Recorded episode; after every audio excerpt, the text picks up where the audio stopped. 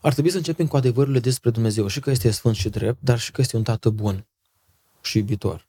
Dacă nu-L prezinți oamenilor pe Dumnezeu și cu valența asta, nu te va liniști. El ne-a creat cu emoții, dar e important să învățăm să le înțelegem cum funcționează, care e rolul lor. E clar că nu vom putea fugi de nevoile noastre fundamentale sufletești, Așa. cu care am fost creați, cu care am fost proiectați din designul, din fabrică, de la Creator, de la Dumnezeu.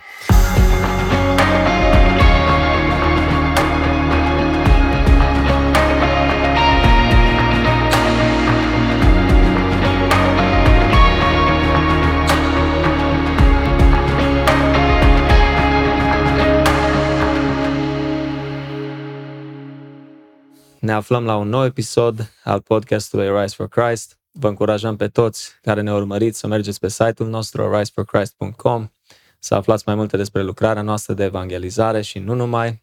Astăzi avem un invitat foarte special tocmai din București, pe Corneliu Chiriluță, un psihoterapeut și pastor, uh, vicepreședintele Asociației Consilierilor Creștini din România și coordonator al Centrului ACCR din București, și suntem așa de mulțumitori, Corneliu, că a acceptat invitația noastră astăzi. Mulțumim! Adi, mulțumesc mult de invitație!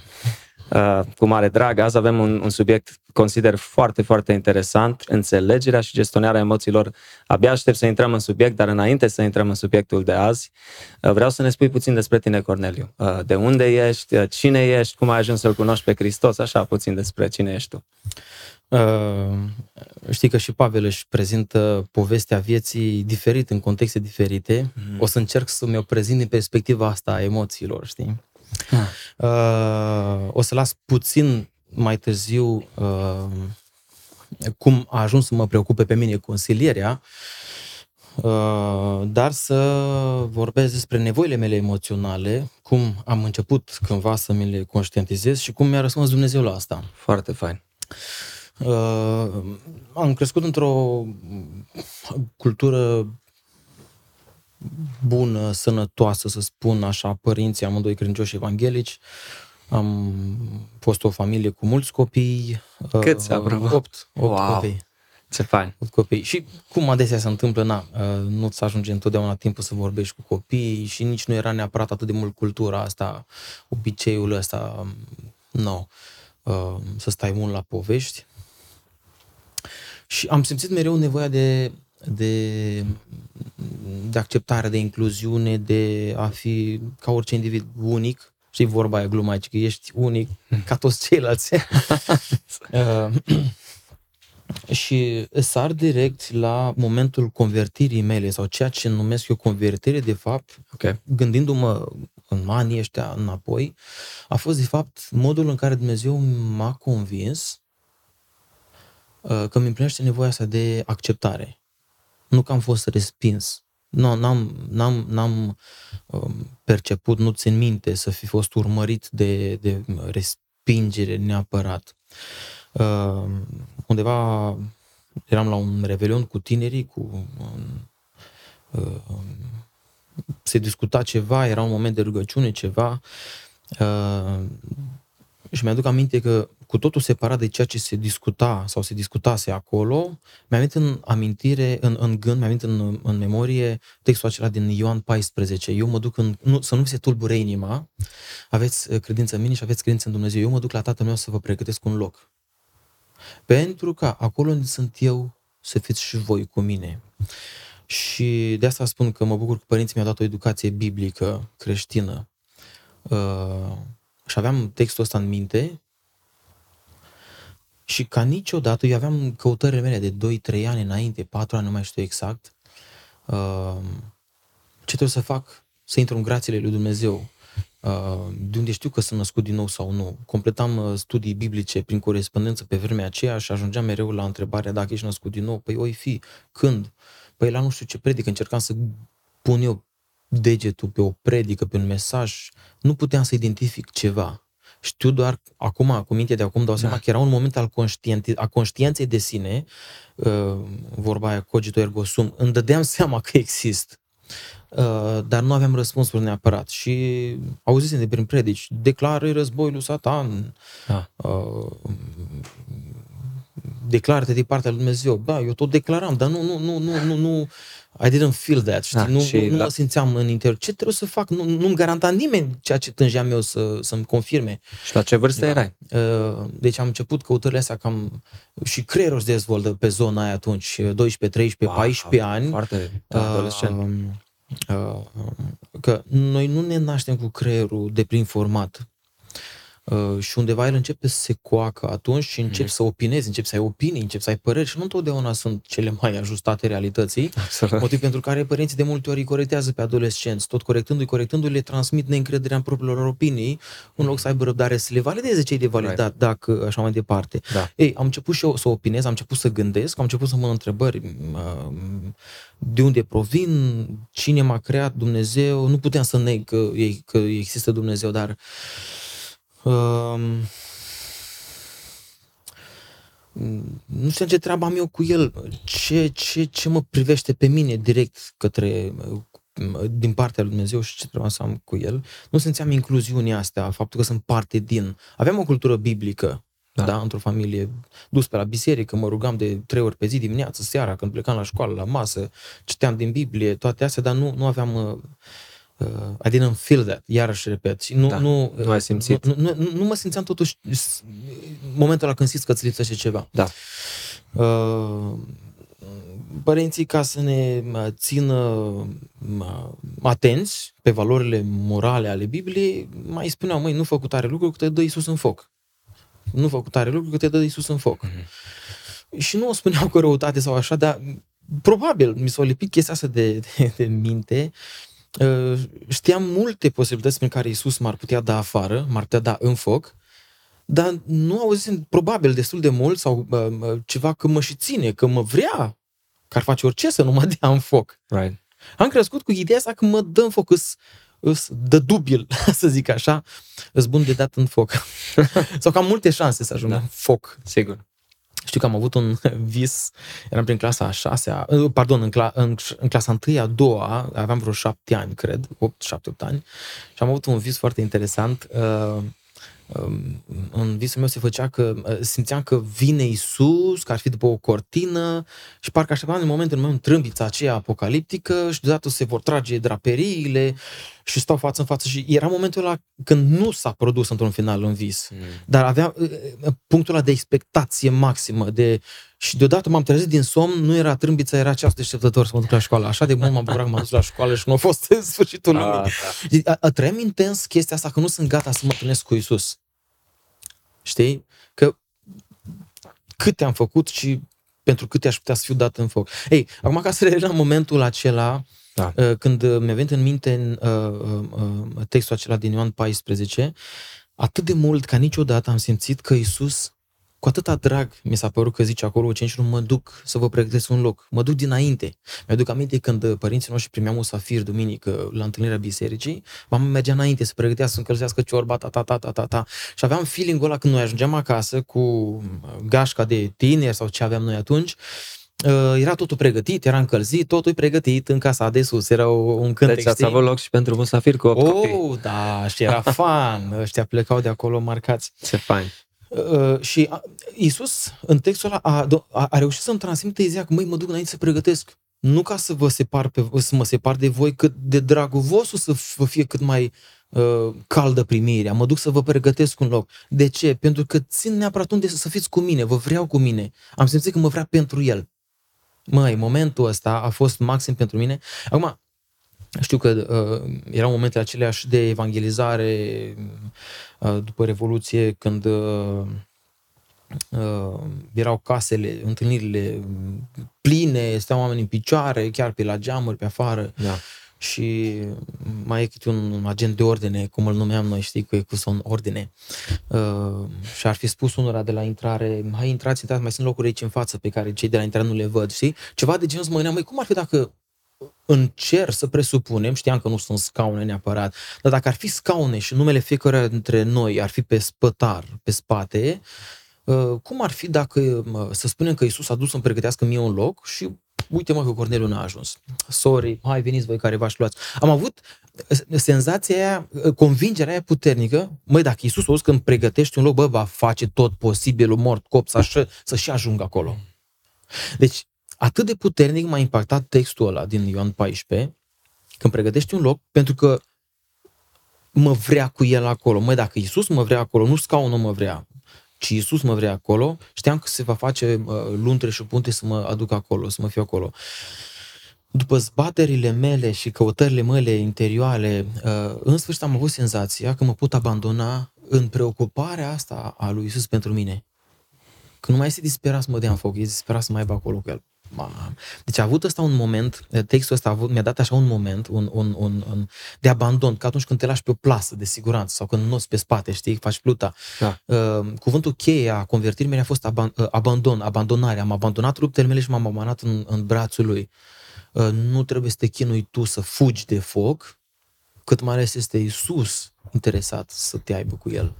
Acum, nu știu cum să aplică asta fiecare dintre noi, dar da. este momentul în care cred că uh, în lucrarea supranaturală lui Dumnezeu mi-a dat convingerea pe care nu mai scos-o nimeni de atunci încoace. Oh. Că El mă vrea pentru El. Și asta corespundea tare bine nevoilor mele, căutărilor mele după el. Acum, dacă e să o luăm teologic, da, biblic, înțelegem că nimeni nu vine la mine dacă nu este atras de Tatăl și înțeleg că Duhul Sfânt început să lucrarea asta de conștiințare dinainte de a înțelege eu. Și de asta aș spune că nu neapărat ăla a fost momentul nașterii din nou, ci nașterea nou, să zicem așa, dacă păstrăm paralela cu uh, uh, viața biologică cu, și Scriptura, Pavel de multe ori face paralele. Una e nașterea, alta e adolescența, alta e uh, perioada de umare. Correct. Și asta, asta a fost perioada mea de adolescență mai degrabă, când m-am convertit, când mintea mea în mintea mea au avut sens căutările mele de până atunci. Nu știu cum să plasez nașterea din nou în urmă, mm. dar asta de fapt momentul convertirii când mi-am dat seama că exist în planul lui Dumnezeu, că deja există în planul lui Dumnezeu. Ce relaxant a fost momentul ăla și pot să spun că în toată umblarea mea cu Dumnezeu, în toată uh, viața asta de ucenicie, de, de a-L urma pe Isus, ăsta este cel mai fain lucru. Noaptea când mă bag în pat și am uh, poate diferite preocupări, mă odihnesc știind că Dumnezeu nu are nimic să-mi impute. Deci nu-i lucru mai odihnitor pentru mine decât să știu că the big boss, cel mai mare, creatorul, cel care ar putea să fie supărat pe mine, să mă dea în foc, uh, nu are nimic să-mi impute. Atât de mult uh, am putut să-mi asum personal lucrarea Domnului Iisus pe cruce. Băi, nu are nimic să-mi impute. Chestia asta îmi dă o, o, o pace și o liniște maximă.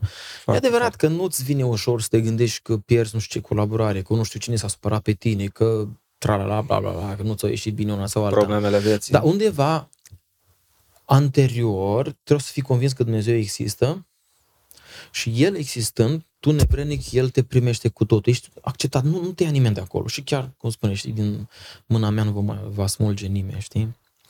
No, iată modul în care, de fapt, am trăit că, într-un final, convertirea noastră nu este doar aderarea la un set de adevăruri ci mai degrabă te duci spre acele adevăruri și asta, așa mi explic eu lucrarea Duhului Sfânt de fapt. El este cel care stârnește afecțiunea noastră față de Isus și Apostolul Ioan explică mai târziu foarte frumos când spune că de fapt noi iubim pe El, dar îl iubim pentru că ne-am dat seama că El ne iubește pe noi. Și a spune că pornind de aici că dragostea e de două feluri, dacă vrei. Este o dragoste de inițiativă, care acțiune și reacțiune, care stârnește o reacție și noi spunem, wow, trebuie să ai la ce să răspunzi. Nu neapărat începi să iubești un set de reguli, Right. Ci de fapt te-a convins cineva care zice, vreau să fiu, vreau să fii cu mine. Oh, știu ce nevrednic te simți, știu cum e și așa mai departe, totuși te vreau cu mine. Uiți totuși, te arunci cu totul, all in. Ești Absolut, totul, foarte bine explicat. Wow. Uh, cred că n-ai menționat de unde ești. Eu sunt din Vaslui, din orașul cu renume Toporaș se fac glume pe seama vaslului, că se dă cu toporul cu una cu alta. uh, și atunci e botezat cu nume de flori, știi, topor. da, eu sunt din Moldova de fel. Mm-hmm. În București sunt de vreo 20 de ani, ceva de genul ăsta. Mm-hmm. M-am căsătorit, facultate, master, doctoratul, toate alte cursuri, formări. Da. Și m-am stabilit în București cu soția mea, născută, crescută în București, avem trei copii și cam pe acolo ne prins vremea. Foarte, foarte fain. Uh, clar că de obicei nu ne ajunge, mai ales la un astfel de subiect, uh, nu cred că ne ajunge ora care avem la dispoziție. Dar eu totuși zic că e un moment potrivit să începem. Mi-a plăcut cum ai explicat despre uh, Acum convertirea începem? ta în subiect. deci, înțelegerea și gestionarea emoțiilor. La ce ne referim? Unde, unde să începem, Corneliu? Evident că emoțiile vin și pleacă și dacă e să ne ducem pe neuroștiințe și pe fiziologia din corpul nostru, emoțiile uh, am putea să le vedem ca un prim ecou răs, uh, uh, uh, la stimuli exterior la, sau din interior, ce ni se întâmplă, ce conștientizăm în interior sau ce ni se spune, ni se face din exterior. Ok. Și atunci, spre exemplu, când ți-e frică de ceva, vezi ursul, lupul, uh, creierul percepe uh, pericolul, dă comandă, vorbim aici, nu intrăm în toate detaliile, Sigur. amigdala, centrul emoțional al creierului, care e un fel de cutie neagră care stochează toate amintirile cu potențial periculos pentru integritatea ta fizică, corporală, a vieții. Yeah. Și atunci uh, se declanșează toată industria asta de chimie din cap, din creier, din, din corpul nostru și dă comandă la adrenalină care vine, bate inima, începe să bată inima mai repede, să pompeze sângele, care se încarcă cu oxigen de la plămâni și de asta oxigenarea asta uh, le dă unora starea asta de amețeală, sunt hormonii ăștia ai stresului, să spunem, da? Adrenalină, cortizol. Și atunci, ceea ce simțim noi când spunem am emoții, mă duc undeva, trebuie să vorbesc undeva, trebuie să fac ceva, am emoții. Normal că avem emoții. La ce se referă omul ăsta? El deja simte o fiziologie în corp care îl pregătește de acțiune. Și știi că e vorba de cele trei metode de coping, uh, fugi, sau luptă sau înlemnești, uh, îngheți pe loc. Ei, uh, în corpul nostru se întâmplă o grămadă de reacții chimice în, în același timp. Asta, și atunci emoția, spre diferență de sentiment, dacă vrei, emoția este primul răsunet, ca atunci când se înroșesc obrajii, știi, un băiat este îndrăgostit de o fată uh, și zice m-am, îmbor, m-am îmbujurat, m-am înroșit. De fapt, e toată fiziologia asta sânge, bate inima, adrenalina permite, uh, uh, uh, creierul percepe că e o stare de tensiune, fiind gardă, ești în preajma acelei fete, știi? Începe să-ți bată, inima, vine adrenalină, bate inima, urcă sângele în obraj. Interesant este că aceeași fiziologie se întâmplă când uh, cuiva, într-un moment mai neplăcut, este rușine să vorbească în public. Iarăși o percepe ca o tensiune, ca o pe un pericol, că se face de râs, că nu știu cum, că și în fața unei fete te temi să nu te faci de râs, că știu eu, știi? Uh, și, de fapt, e aceeași fiziologie. De asta spunem că avem emoții. Trăim industria asta noi și suntem de o complexitate fenomenală, cum ne-a construit Dumnezeu. Ei, odată ce emoția asta o conștientizezi, trece pe neurocortex, pe, da, pe substanța cenușie, deja încep să le depistezi, să, le, să înțelegi ce se întâmplă, ce și cum, că e diferit să-ți fie rușine să vorbești în public și alta este să fii îndrăgostit. Și deja vorbim de sentimente diferite. Okay. Pentru că sunt procesate, sunt puse la locul lor, contextual, una și alta. O mică diferență, dacă vrei, între emoții și sentimente. Nu. Ei, și atunci, noi, ne, noi suntem surprinși uneori de industria asta care funcționează de cele mai multe ori uh, involuntar, fără okay. controlul nostru. Și când se repetă o situație, pare să aibă un pattern, un model, un tipar, pe tine te neliniștește, bă, dar de ce nu am control pe viața mea? Hmm. De ce vin emoțiile astea, vin și pleacă? Și avem o grămadă de vorbe în popor, uh, că m-am trezit cu fața la cerceaf, că mi s-au unicat corăbile, că nu sunt în apele mele. Ce înseamnă toate expresiile astea? Așa. Ceva, it's not good, ceva nu, nu, nu merge bine. Și atunci e foarte important să conștientizezi că nu ești în apele tale. Prim, în, primă sta, în, în primă ipostază spui stop cadru. Eu nu sunt ok. Adică ori nu sunt ok, așa că nu mă simt bine, ceva se întâmplă cu mine. Nu sunt eu ăla, nu mă controlez, mi-e frică, tremur sau știu eu, etc. Uh, și atunci conștientizezi că simți ceva, că se întâmplă ceva cu tine. În al doilea rând, contează foarte mult să încerci să identifici ce emoții anume am. Frică, bucurie, știi? Uh, Foarte interesant. spre exemplu, uh, n-ai, n-ai asociat ceva negativ cu pregătirea unei nunți.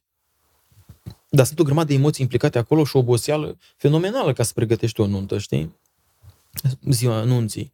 De unii sunt epuizați și în luna de miere trebuie să se odihnească decât au pregătit ziua nunții, știi? N-ai putea spune că e un stres acolo. Dar totuși e un stres. Și atunci contează foarte mult să conștientizezi că ești într-o, într-o stare diferită decât uh, normalul tău de optimă funcționare, să conștientizezi că nu ești în apele tale, în al doilea rând, bun, nu sunt în apele mele, dar atunci în ce ape mă scald. și să identifici apele în care te scazi, ce, ce emoții te conduce atunci, tinde right. să te conducă, apoi să afli cauzalitatea. Băi, de unde? De când am început să mă simt așa? Ce s-a întâmplat? Ce s-a declanșat? Păi m-a tulburat discuția acolo, mm. sau am mâine un examen, sau trebuie să vorbesc în public, sau știu eu. Deci, conștientizare, identificare, aflarea cauzalității și să-ți asumi că nu lumea s-a schimbat, ci se întâmplă ceva în tine. Te pregătești pentru uh, ceva pentru o situație, știi? Nu, și atunci e, e, e fain să înțelegi ce se întâmplă cu tine, nu să iei decizii la impuls de moment, la, la impuls, la, la decizii de moment, sub imperiul emoțiilor, de asta se zice, nu? Uh, uh, uh, să nu faci uh, promisiuni gravnice nici la emoții, la, la bucurie, la entuziasm, că s-ar putea să nu aibă acoperire și nici să nu uh, spui cuvinte rele la supărare, că s-ar putea să le regresi mai târziu. Nu e bine să te conduci, să fii lăsat de, să, să, să te lași condus de emoțiile astea, dar n-ai cum să te lași condus, n-ai cum să nu te lași condus de ele dacă nu înțelegi ce cu ele, de unde vin și cum funcționează în corpul tău, să-ți asumi lumea ta interioară. Știi? Ca apoi, aflând de cauzalitate, să dai seama că tu ai de gestionat un examen sau o discuție cu cineva. Știi? Și atunci localizezi tensiunea ta, stai puțin cât de aici și atunci o poți gestiona mult mai ușor când o localizezi și va afli cauza, să spunem așa, știi? Right. Foarte tare. Înainte să, să dezbatem mai departe subiectul, mai ales din punct de vedere creștin, uh, emoțiile și gestionarea, înțelegerea lor, uh, crezi că există o imagine șifonată a emoțiilor în societatea, în lumea în care noi trăim astăzi, în general? Cred că emoțiile au fost puse pe locul 2 sau 22 Uh, datorită faptului că um, e și important și trebuie să ne conducem după adevărurile Bibliei, după mm. niște principii clare, Dumnezeu e Dumnezeu, tu ești tu, adică nu sunt lucruri negociabile, da? Dumnezeu este creator, tu ești păcătos, etc. Uh, și atunci, pentru că emoțiile noastre vin și pleacă, acum cu fața la ceea ce fac, acum sunt happy și așa mai departe, da. și nu știi om cum să raporteze la tine, trebuie să le gestionezi tu ca altfel de celuilalt de lângă tine cu virgulă. Uh, și din motivul ăsta, emoțiile nu mai par să fie la fel de importante. Oamenii s-ar putea să nu te ia în serios dacă te simt că vorbești emoționat. Ok. S-ar putea să nu fii credibil. După ce se, se duce emoția asta, oare mai pot am avea încredere în cuvintele pe care le-ai spus la entuziasm? Sau la furie? Sau știu eu? Sau oamenii spun, cine sunt eu cu adevărat? Când sunt cuprins de emoții sau când sunt în stare echilibrată, să spunem așa.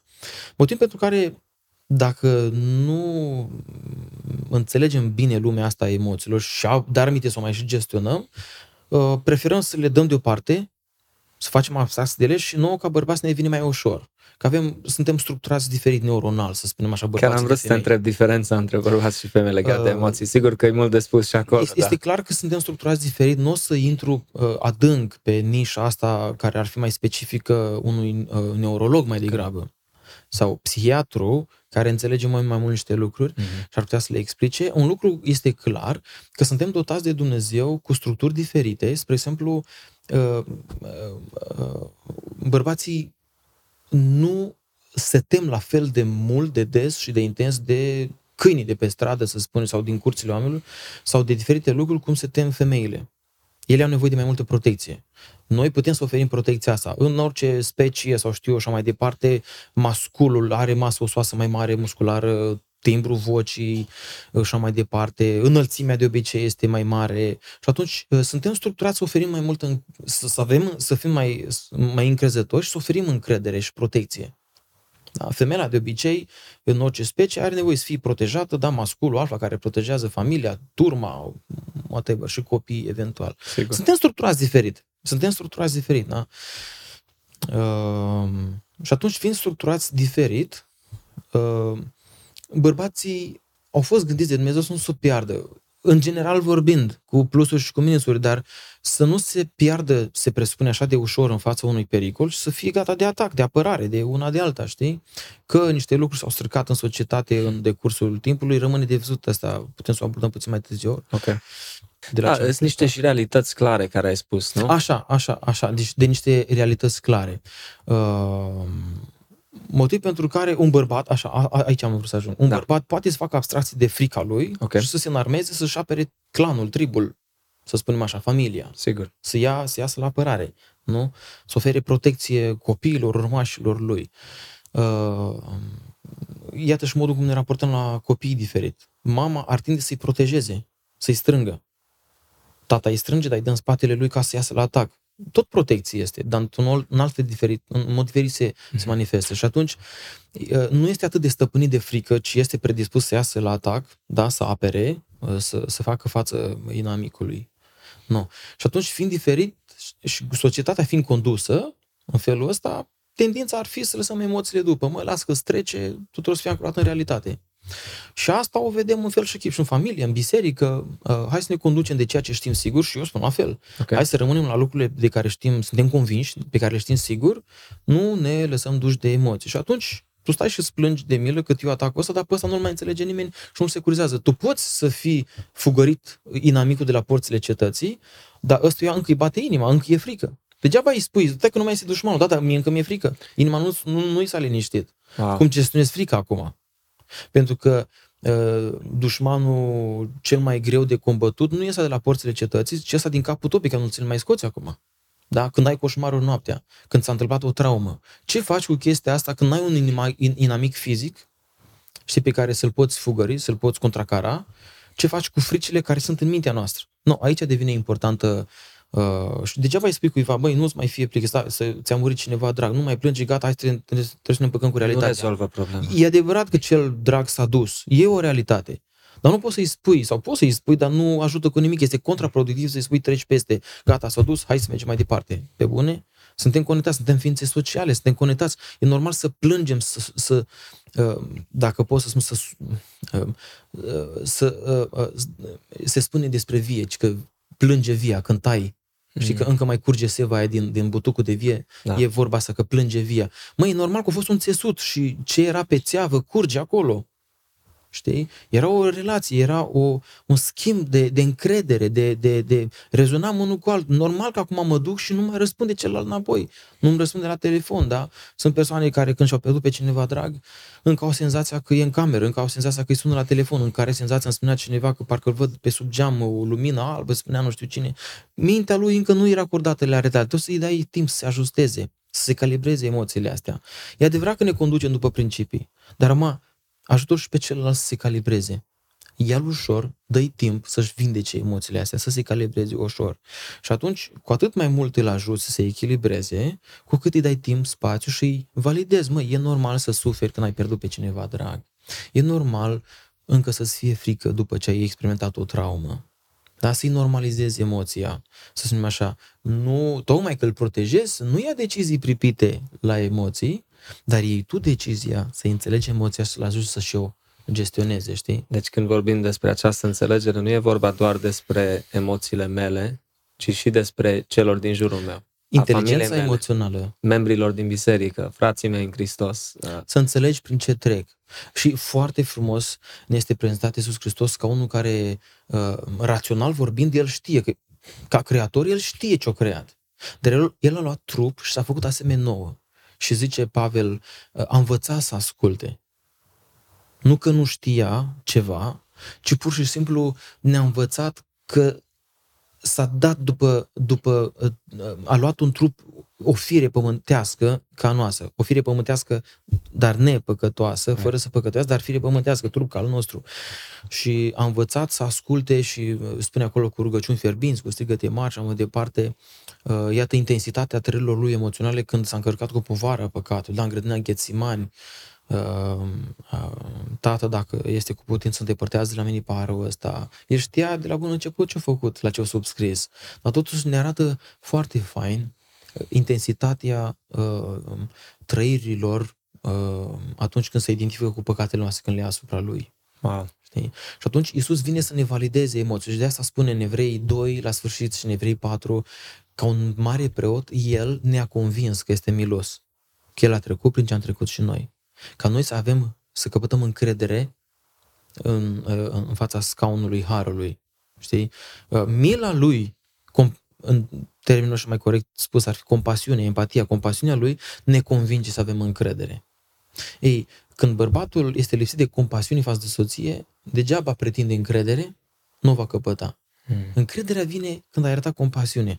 Noi avem mai mult încredere în el pentru că el ne arăta compasiune. uite-mă că am suferit ca voi, am suferit chiar în locul vostru, între noi fie vorba, știi? uh, și la fel, uh, eu ca pastor, noi ca pastori, uh, uh, căpătăm mai multă încredere, nu, nu doar gestionăm Cuvântul Lui Dumnezeu, care este autoritate, da, Cuvântul Lui Dumnezeu, dar capeți încredere în, după modelul lui Hristos când ai arătat compasiune, înțeleg ce te doare sau încerc să înțeleg, încerc să-mi dau seama prin ce treci. E greu, într-adevăr. Înțeleg de ce este greu să ierți. Înțeleg uh, de ce uh, îți vine uh, să te înfuri când te gândești la asta, îmi pare rău pentru ce treci. Măi, culmea este, când spui astfel de cuvinte, e să înjumătățești celuilalt trei interioare. Simte că rezonează cu cineva. Era vorba aia de prin popor sau nu știu cine a fi zis-o, că atunci când împărtășești o bucurie, ea se dublează, dar când împărtășești, de asta sunt învințe sociale și ne calibrăm unui cu alții. Când împărtășești un necaz, o problemă, o durere, parcă să înjumătățești.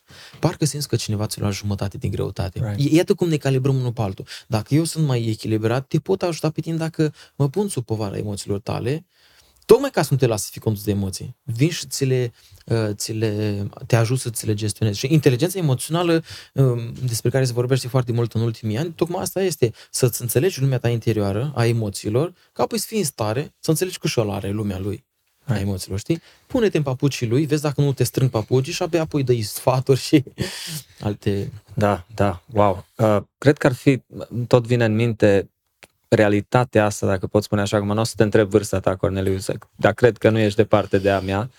Și cred că noi am copilărit într-o lume puțin mai diferită decât ce vedem astăzi. Uh, eu am copilărit de la 10 ani în sus în Statele Unite, am fost și în România primii 10 ani din viață, deci am văzut o realitate care poate generația tânără de azi nu o vede. Uh, pentru mine e destul de uimitor și nu numai pentru mine, pentru mulți oameni de la vârsta noastră și unii poate și mai în vârstă, generația părinților noștri uh-huh. și așa mai departe, văzând faptul că în ultimii so many years, în câți ani, oamenii devin tot și tot mai sensibili încât nu-și pot stăpâni emoțiile. Uh, am auzit în America, țin minte cu ani în urmă, au decis școli întregi ca echipele de sport să nu mai câștige o echipă. Pentru că echipa pierzătoare, da. Uh, copiii erau prea răniți, sensibili, plângeau și eu zis nu vrem să-i supărăm și hai să... Și tot mai mult vedem asta că uh, transcende după aia și în viața de adult, unde oamenii sunt foarte sensibili, intoleranți sau, sau spun ei că ești intolerant cu ei numai pentru că nu ai gestionat ceva. Ei, ei, nu vreau să deschidem, uh, you know, a Pandora box aici, dar cred că e important de, de menționat că, nu știu, în vremurile de azi parcă tot mai mult, oamenii parcă tot mai greu, parcă își gestionează emoțiile și vorbim clar de lume. Da. Uh, ne-am putea explica asta din mai multe puncte de vedere și o să mă rezum la unul ca să mă întorc la cum îi putem mm-hmm. ajuta. Dar se explică, iată, le normalizăm Uh, sensibilitatea asta emoțională, nu-i de dorit, dar le putem înțelege de unde provine. Uh, eu cred că în mare parte datorită dezvoltării uh, economice, tehnologice, digitalizarea asta care ne, ne văduvește, ne vitregește mm. de a mai exersa, de a pune osul la treabă și suntem tot mai anemici, nu mai avem încredere în noi. Și ca să mă duc repede la soluții, cred că asta e nevoie să-l ajuți pe om să înțelegi până să îl trântești din vorbe, Uh, să-ți explici, ok, bun, ui, cum îi, o ajuns aici, hai să văd, să fac ceea ce nu au făcut alții cu el, uh, să întăresc încrederea în competențele pe care Dumnezeu îi le-a dat. Are un potențial latent, neactivat. El nu știe că poate să ducă singur lingura la gură, la gură, să spele singur pe dinți, singur pe dinți. Nu știe că știe să scrie, să vorbească, să comunice și așa mai departe. Sunt chestii banale pe care niște achiziții, cum zicem noi, de la vârste fragedă, în diferite etape de viață, niște achiziții care ar fi normal să le avem. Uh, și astea sunt banale, dar sunt foarte multe să te angrenezi social într-o conversație. Să ai încredere să porți o conversație, să ai încredere în modul în care gândești, pe cum să ai încredere dacă ești, ai fost torpelat de mic. Hmm. Știi? Și atunci uh, nu, nu vom putea opri mersul entropia asta, lucrurile mi se pare că se strică, da. da. Uh, de asta îi vedem mai și invidiem pe unii din culturi din țări din lumea a treia sau știu, pentru că sunt mai conectați la natură și trebuie să muncească, să-și preapare singurii mâncare așa mai departe. Îi invidiem, dar n-am vrea să trăim în locul lor pentru că am fost confortați. Ne s-a dat foarte mult confort și ne place confortul. Mă gândesc mult și la rata divorțului, care e tot mai mare. Sunt foarte mulți copii care cresc fără cel puțin un părinte uh, și uh, unii rămân poate cu anumite traume sau să nu mai vorbim de abuzuri sau, cum ai spus, uh, uh trecerea uh, la veșnicia unui părinte sau așa mai departe, dar probabil și rata divorțului și faptul că foarte mulți părinți nu mai investesc timpul ăla în copii pentru simplu fapt, cum ai spus, sunt preocupați cu tehnologie, cu joburi, cu o grămadă de chestii, nu în societatea de azi. Uh, uh, și nu-și mai dedică timp, poate, pentru a investi în ei și atunci eu aici am vrut să ajung la chestia asta de uh, lipsa de dezvoltare emoțională sau unii ar numi o, uite, ăla e imatur că nu-și poate controla emoțiile, nu se, nu-și poate stăpâni uh, caracterul joacă Măi, da, noi înaintăm cu dezvoltarea asta tehnologică uh, și creăm în avans, cu două, trei mișcări înainte, uh, o lume pentru care nici nu suntem pregătiți să intrăm. Uh, ne, atât ne tehnologizăm și digitalizăm totul. E, e foarte ușor când poți să-ți plătești totul de pe telefonul mobil și așa mai departe. Dar gândește la funcționarul ăla căruia i s-a impus să digitalizeze totul. El până atunci făcea, și cum era pe vremuri, scriau cu Indigo. da.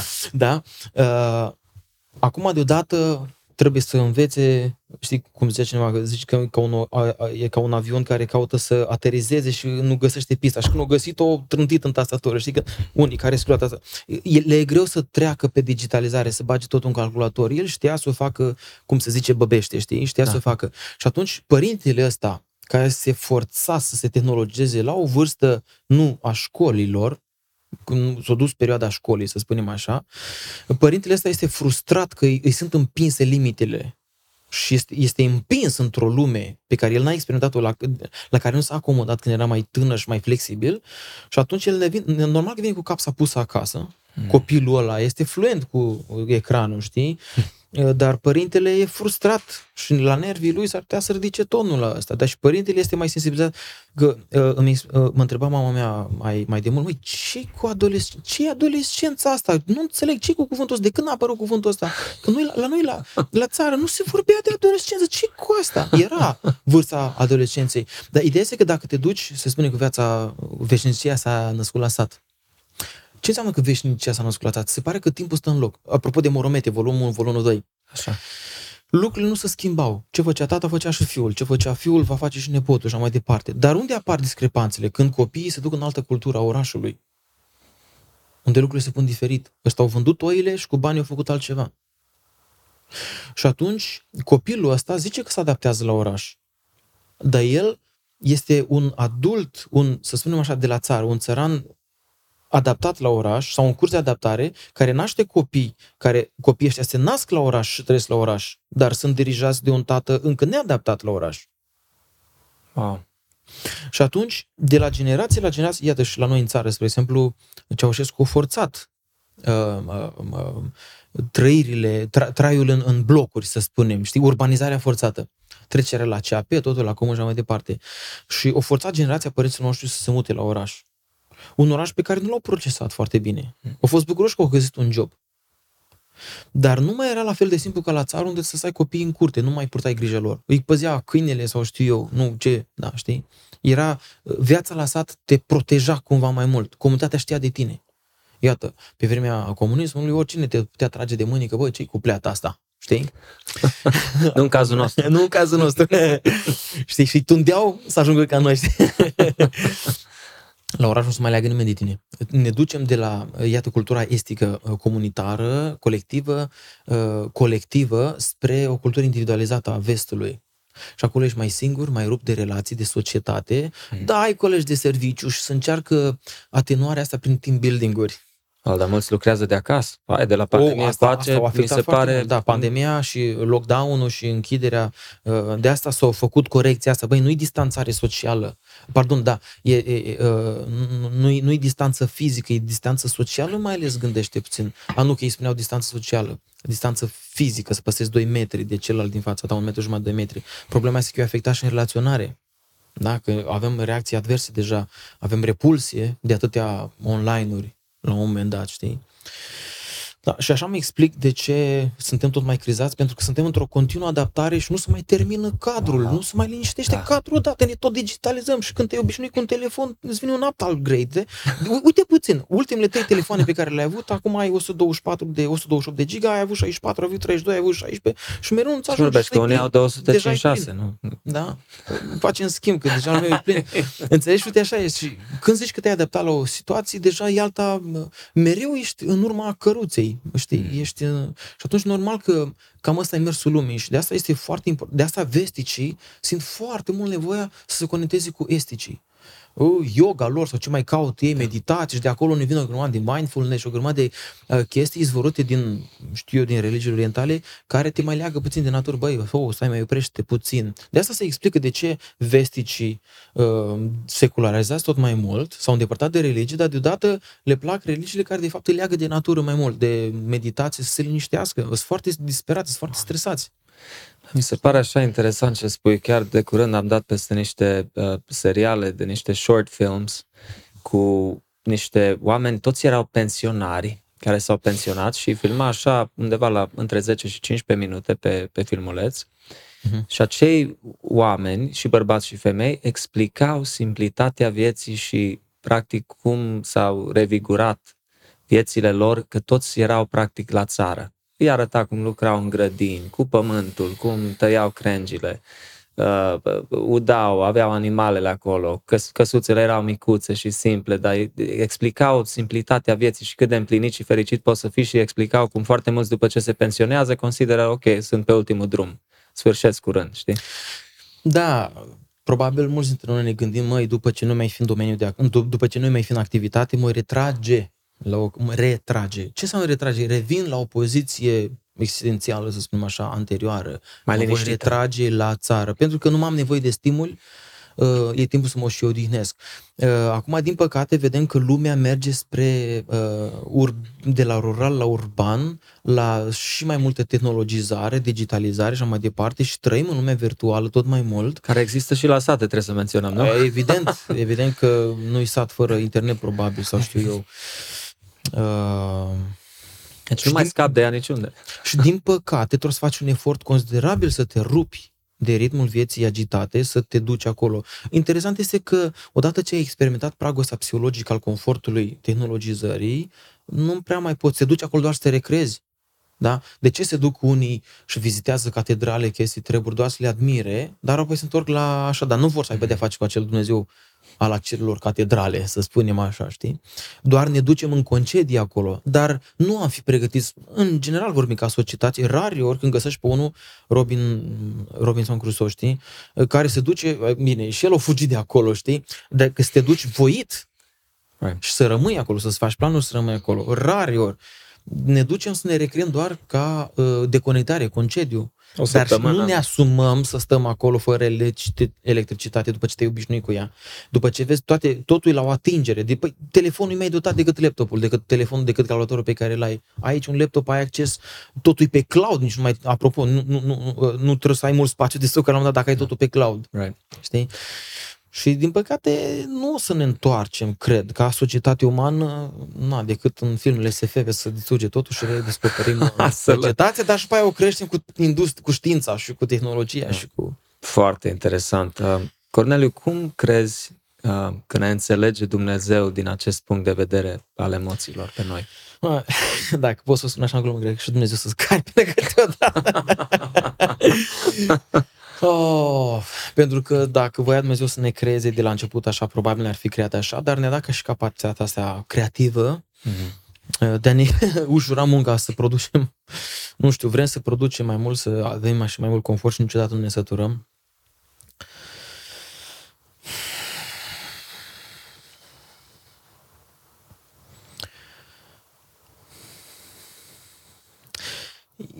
E clar că nu vom putea fugi de nevoile noastre fundamentale sufletești, Așa. cu care am fost creați, cu care, cu care am fost proiectați din designul, din fabrică, de la creator, de la Dumnezeu.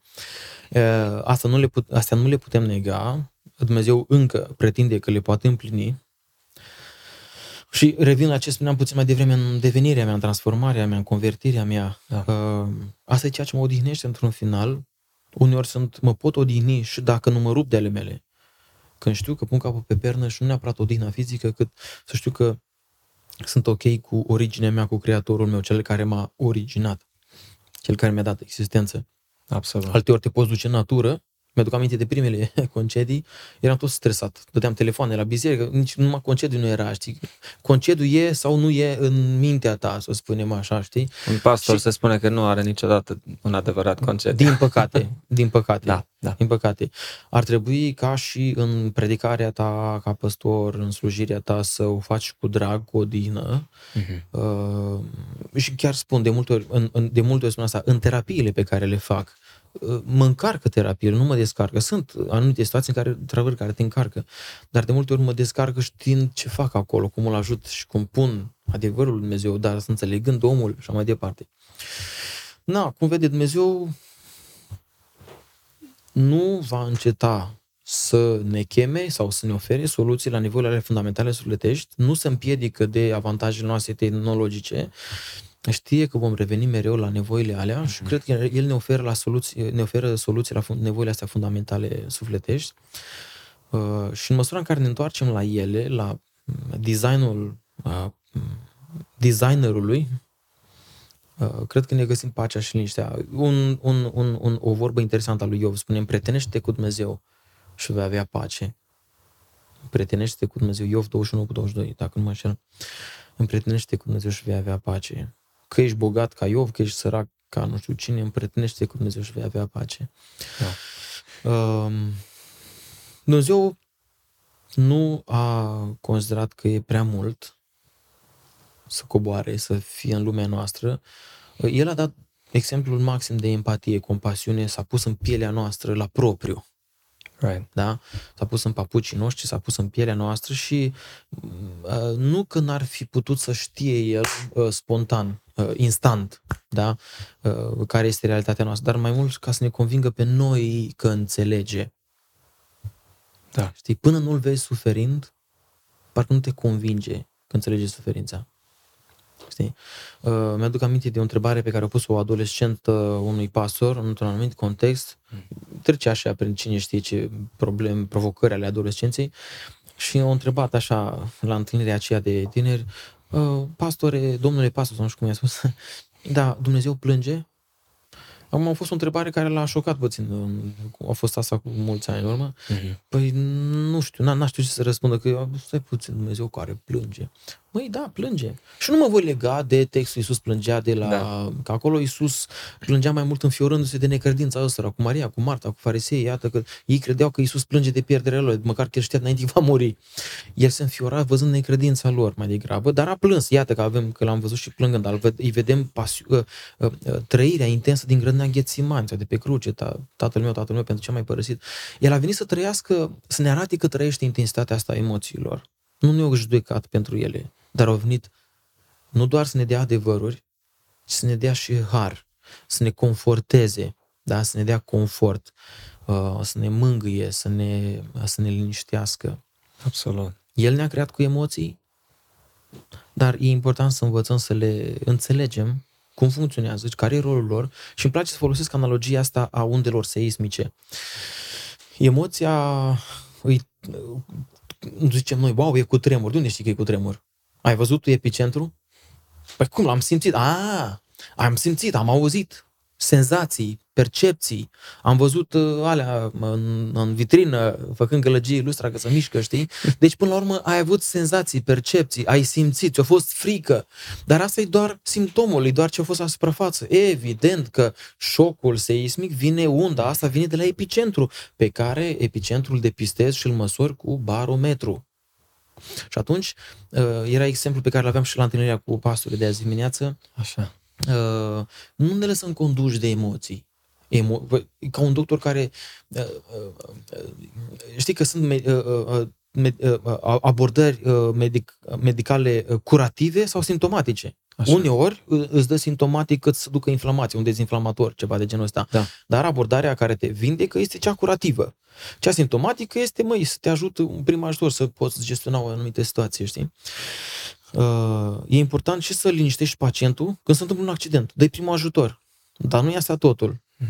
Trebuie să dai apoi și abordarea curativă, să spunem așa. Uh, ei, este foarte important să-l liniștești pe ăla. Să spunem că a avut un accident trebuie să liniștești, că dacă nu faci un gest brusc și își rupe cine știe ce, coloana sau așa mai departe.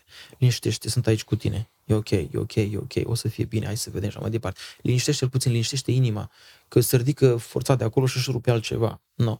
Și atunci contează foarte mult să înțelegem lumea asta a emoțiilor. Emoțiilor sunt niște simptome. Gândește cât de, cât de contraproductiv ar fi dacă noi nu am simțit foamea. Dau un exemplu banal. Păi ai rămâne subnutit. Dacă ai, nu ai simțit setea, ai rămâne dezhidratat. Da? Uh, sunt niște stimuli pe care corpul ți transmite. Bă, vezi că vine ursul. Dacă vine ursul la tine și nu ți activează amigdala, e o mare problemă. Ah. Problema ta se va fi foarte, în foarte scurt timp, știi? Ce va finaliza ursul. Da. Mulțumesc, Doamne, pentru mâncare, era gluma cu ursul, știi? Da. uh, și atunci Dumnezeu ne-a dat emoțiile astea să le simți și uh, să le percepi, să le conștientizezi, o rupi la fugă rup la fugă. Decât dacă vrei să-ți măsori mușchii cu Moș Martin și... nu toți suntem Samson să ne luptăm cu leul și să-l rupem în două, știi? Absolut. Și atunci Dumnezeu ne-a dat emoțiile astea ca simptome să depistăm că ceva se întâmplă și nu neapărat că iei emoții, decizii pe baza emoțiilor, dar emoțiile, știi că atunci când doctorul vrea să vadă cum te simți, ce ai văzut, ce ți s-a întâmplat. Pacientul acuză dureri de spate, da? Și spune întrebări ce-ai cărat, ce-ai făcut, ce-ai dres, ca apoi să vadă, na, uh, pipă e să vadă, te ascultă cu tetoscopul, vrea să vadă ce coloană, ce vertebră, pardon, uh, ce coastă o fi ruptă, trebuie să vadă, trebuie să simtă, trebuie să se conecteze la tine, ca apoi să-ți dea abordarea curativă, știi? Să aibă intervenția. Cum gestionăm astea, că trebuie să ne uităm și la Biserica lui Hristos. Nu văd lideri și ne, mă focusez acum mai mult pe lideri, pe pastori, pe prezbiteri sau alți lideri de tot felul, bărbați, femei, care uh, de multe ori nu știu de ce omul are tendința să se meargă într-o extremă sau alta, nu? Unii sunt total drigiți și spun trebuie să credem realitățile biblice, nu-i des, deloc despre ce simți tu, despre ce ăsta. Alții poate merg într-o direcție unde trebuie să simt, n-am simțit că Dumnezeu mi-a spus asta, n-am simțit să fac aia.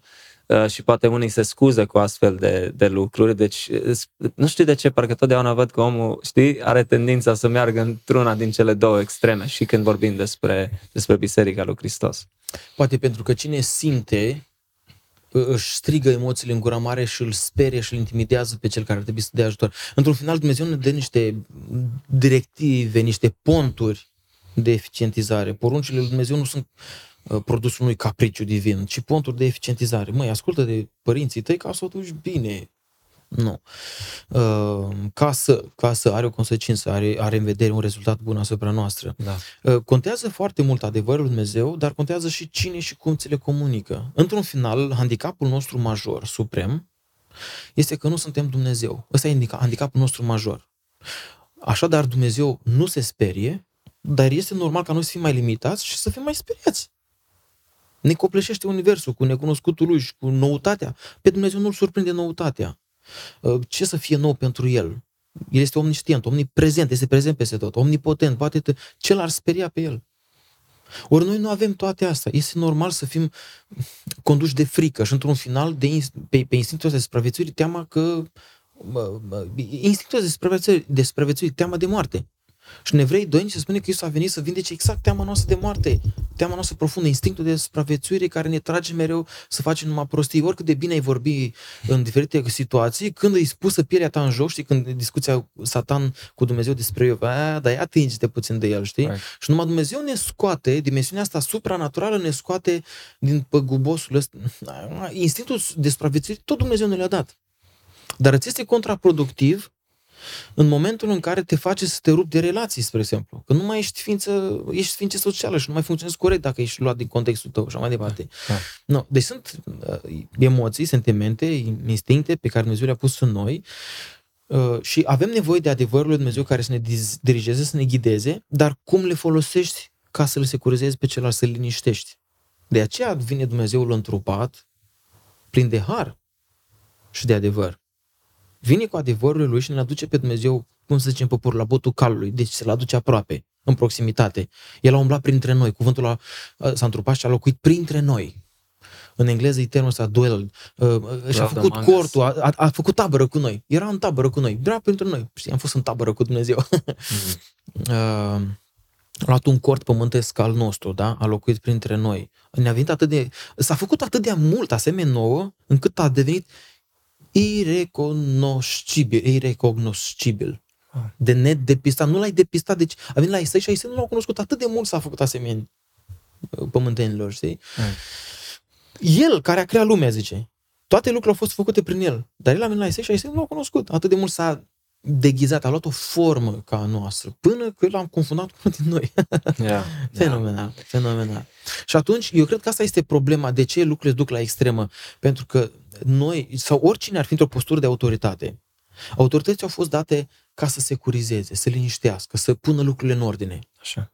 Ai încălcat o autoritate, ai ieșit de sub ponturile acelea de eficientizare, ca să le spun ponturi, să nu sune uh, că noi avem și reacțiile astea adverse de la, na, din comunism sau chestii care ne-au fost impuse și, în general, autoritățile uh, autoritative care bat cu pomnul în masă, uh, avem reacție față de cineva care se ne spune și într-un mod normal Dumnezeu ne-a creat ființe autonome și ar fi normal să celebrăm autonomia unui și altuia, nu să... Omul are tendința să-l, să-l domine pe celălalt, pe semănul lui, ca să aibă să, să mă asigur că nu îmi atinge operația, te voi împinge pe tine mai încolo, știți, la distanță. Hai. Și atunci oamenii încearcă să controleze mediul, să controleze oamenii ca să nu...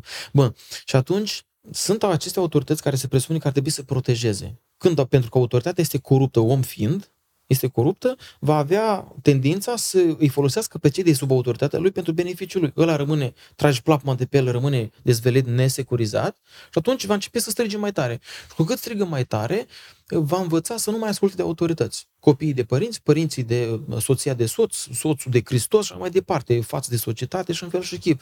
Și atunci cel din postura de autoritate zice, băi, e vacarm, liniște! Da, îl citeam acum pe Ceausescu, liniște! Uh, vrei să impui liniștea și ordinea, lăsați emoții deoparte, trebuie să o implementăm, dar nu e securizat pe ăștia. Dacă nu e securizat, nu e liniștit, ei vor opune și își crește. Cu cât le pui pumnul în gură, cu atât ăștia creează o reacție și mai mare. Cu cât reacția e mai mare, cu atât ăștia spune, băi, nu-ți pui mintea cu ăștia, cu capetele înfierbântate. Și atunci emoțiile nu sunt bune. Uite ce zice ce face la emoție. S-a pierdut firul, pur și simplu, și se, sunt antagonice, par să se uh, să escaladeze lucrurile. Și oamenii nu mai au încredere în autorități, votăm iată, răul cel mai mic, pe aia care par să nu facă damage prea mare, uh, uh, stricăciuni prea mari. Asta este handicapul nostru principal, că nu suntem Dumnezeu. Și vom fi totdeauna creatură. El este creator, noi creatură. Și e rasa umană decăzută de, de la Adam încoace, Vine Domnul Iisus și ne, re, ne prin Duhul Sfânt din interior ne dă un emițător recetor care pardon, să ne pună pe orbita optimă. Practic, Iisus nu repară, nu ne aduce la statutul lui Adam, ci ne duce, de fapt, cea, într-o postură pe care nici Adam nu avea. Uh, uh, să fim ca Dumnezeu. Da, Adam a fost creat după chipul și asemenea lui Dumnezeu, dar noi suntem, Isus este chipul lui Dumnezeu și noi ne transformăm după Isus, nu după Adam. Isus chiar este întruparea acelui Dumnezeu. Absolut. Și... Uh, scuze, uh, o ultimă întrebare înainte să facem o concluzie, că timpul a trecut destul oh. de rapid. Uh, cât de mult ne permit adevărurile biblice ca să ne manifestăm trăirile noastre emoționale? Dacă poți așa puțin mai pe scurt să explici, că știu că și aici ar fi mult de spus. Ar trebui să începem cu adevărurile despre Dumnezeu și că este sfânt și drept, dar și că este un tată bun și iubitor. Dacă nu-L prezinți oamenilor pe Dumnezeu și cu valența asta, nu te va liniști. Da, iată vechiul legământ în contrast cu noul legământ. În vechiul legământ, și foarte frumos avem pasajul ăsta din Evrei 12, noi nu ne-am apropiat de Dumnezeu cum s-au apropiat ăia zice uh, Evrei 12. Ei s-au apropiat de un munte în flăcă, de un Dumnezeu care tuna și uh, fulgera, așa mai departe. Cine am apropiat de uh, Hristos, de răscumpărător, de sângele, jertfe. Deci, în, în vechiul legământ, ți era frică să te apropie de Dumnezeu. Și când a fost întemeiat vechiul legământ, în Exodul 24, Dumnezeu îi spune lui Moise, pune un gard în jurul muntelui ca animal sau om că cine se apropie să fie omorât cu pietre, să nu se apropie de mine. Ți era frică să te apropie de Dumnezeu. În nou legământ se spune că Dumnezeu va pune în noi Duhul Sfânt, care să ne facă să nu mai concepem să ne îndepărtăm de Dumnezeu. Să-ți fie frică să te îndepărtezi de El. Să-ți fie frică să-i dai tatălui tău drumul din mână. Hmm. imaginea aia din Evrei 12 este fenomenală, este foarte, foarte importantă. Da. Uh, și atunci, realitățile biblice sunt realități, ne ghidăm după ele, dar ele au un conținut relațional într-un final. Nu sunt doar dogme, nu sunt doar uh, uh, uh, uh chestii uh, insipide sau uh, abstracte. Dumnezeu, uh, uh, spunea Iosif Flavius, da, zicea că Dumnezeu este verb, e acțiune, este, să aș spune, este relație. În Ioan 17, când Iisus se roagă, se tată făi pe ucenici și pe urmași, biserica, făi să fie una cum noi suntem una, tri, un Dumnezeu triunic, și să fie una și cu noi. E fenomenal asta să te gândești puțin. Deci, când Dumnezeu, Dumnezeirea, Elohim, S-au gândit să facă om, mai să facem om după chipul și anuarea noastră și l-a făcut bărbat și femeie. L-a făcut uh, ireconciliabil, să nu poată trăi de unul singur, l-a făcut, l-a făcut, nu i-a făcut, l-a făcut mm. bărbat și femeie. Umanitatea, au creat umanitatea într-o pluralitate uh, care nu poate exista luată separat. Omul nu-l poți lua, îl pui tarzan în pădure să sălbăticește, nu mai e om. Nu mai, se dezumanizează, nu mai e funcțional, optim. Nu. Și atunci, uh, toate realitățile astea ale Scripturii au sens relațional. Da? De asta familia este relație, biserica este relație. Biserica este familia spirituală, deși în conceptul ăsta teologic trăim o realitate deja și nu încă, uh, deja întâmplată, dar încă nu, pentru că ne trage în jos firea pământească păcătoasă. Uh, și atunci contează cum punem acele adevăruri în relație, nu doar să le afirmăm, ci cum le trăim în relație. Cum le-a pus Iisus în relație față de biserică, cum le pune bărbatul în relație cu soția. Una este să-i spui ce să facă, și alta este să înțelegi frica, să spui, dragă, mulțumesc că mi-ai spus cum te simți. Înțeleg acum, îmi dau seama acum, wow, wow, din perspectiva ceea ce mi-ai spus, îmi dau seama cât de mult uh, uh, ți este ție greu să faci cu tare lucru. Hai că voi face tot ce ține de mine să te ajut. Vreau să fiu de partea. Băi, ai câștigat-o, păi îți mănâncă din palmă, faci... De asta spun, sunt adevăruri, sunt normal da. că e, e fain să asculți de Dumnezeu. Dar Domnul spune, cine mă iubește va păzi poruncile mele. Când intervine afecțiunea față de Isus, nici poruncile nu se mai par grele. Contează afecțiunea. Unde am pierdut noi conectivitatea mai degrabă? Asta e întrebarea. Și atunci wow. lumea spirituală biblică, într-adevăr, este plină de uh, dirijări, de diguiri, de, uh, da, psalmul 119, aproape în fiecare verset, legea, orânduirea, porunca, așa mai departe, normal, și cum își va ținea tânărul curată cărarea pe, în, îndreptându după cuvântul tău. Uh, e, e adevărat că avem, pf, fără doar și poate, creatura are nevoie de creator. Dar Creatorul, prin Iisus Hristos, ne-a arătat, ne-a arătat că avem nevoie de conectare. Și Duhul Sfânt mufiază. El este mufa, pur și simplu. Și cum Duhul Sfânt este important în a ne raporta la Dumnezeu, tot așa soțul ar putea să dea atenție trăirea este emoțională și să se mufeze, să se conecteze la ea să caute să înțeleagă prin ce trece, până să-i vorbească doar despre realități, că asta trebuie să facem, asta trebuie să facem, asta trebuie să facem. Înțelege puțin că de ce este frică, da.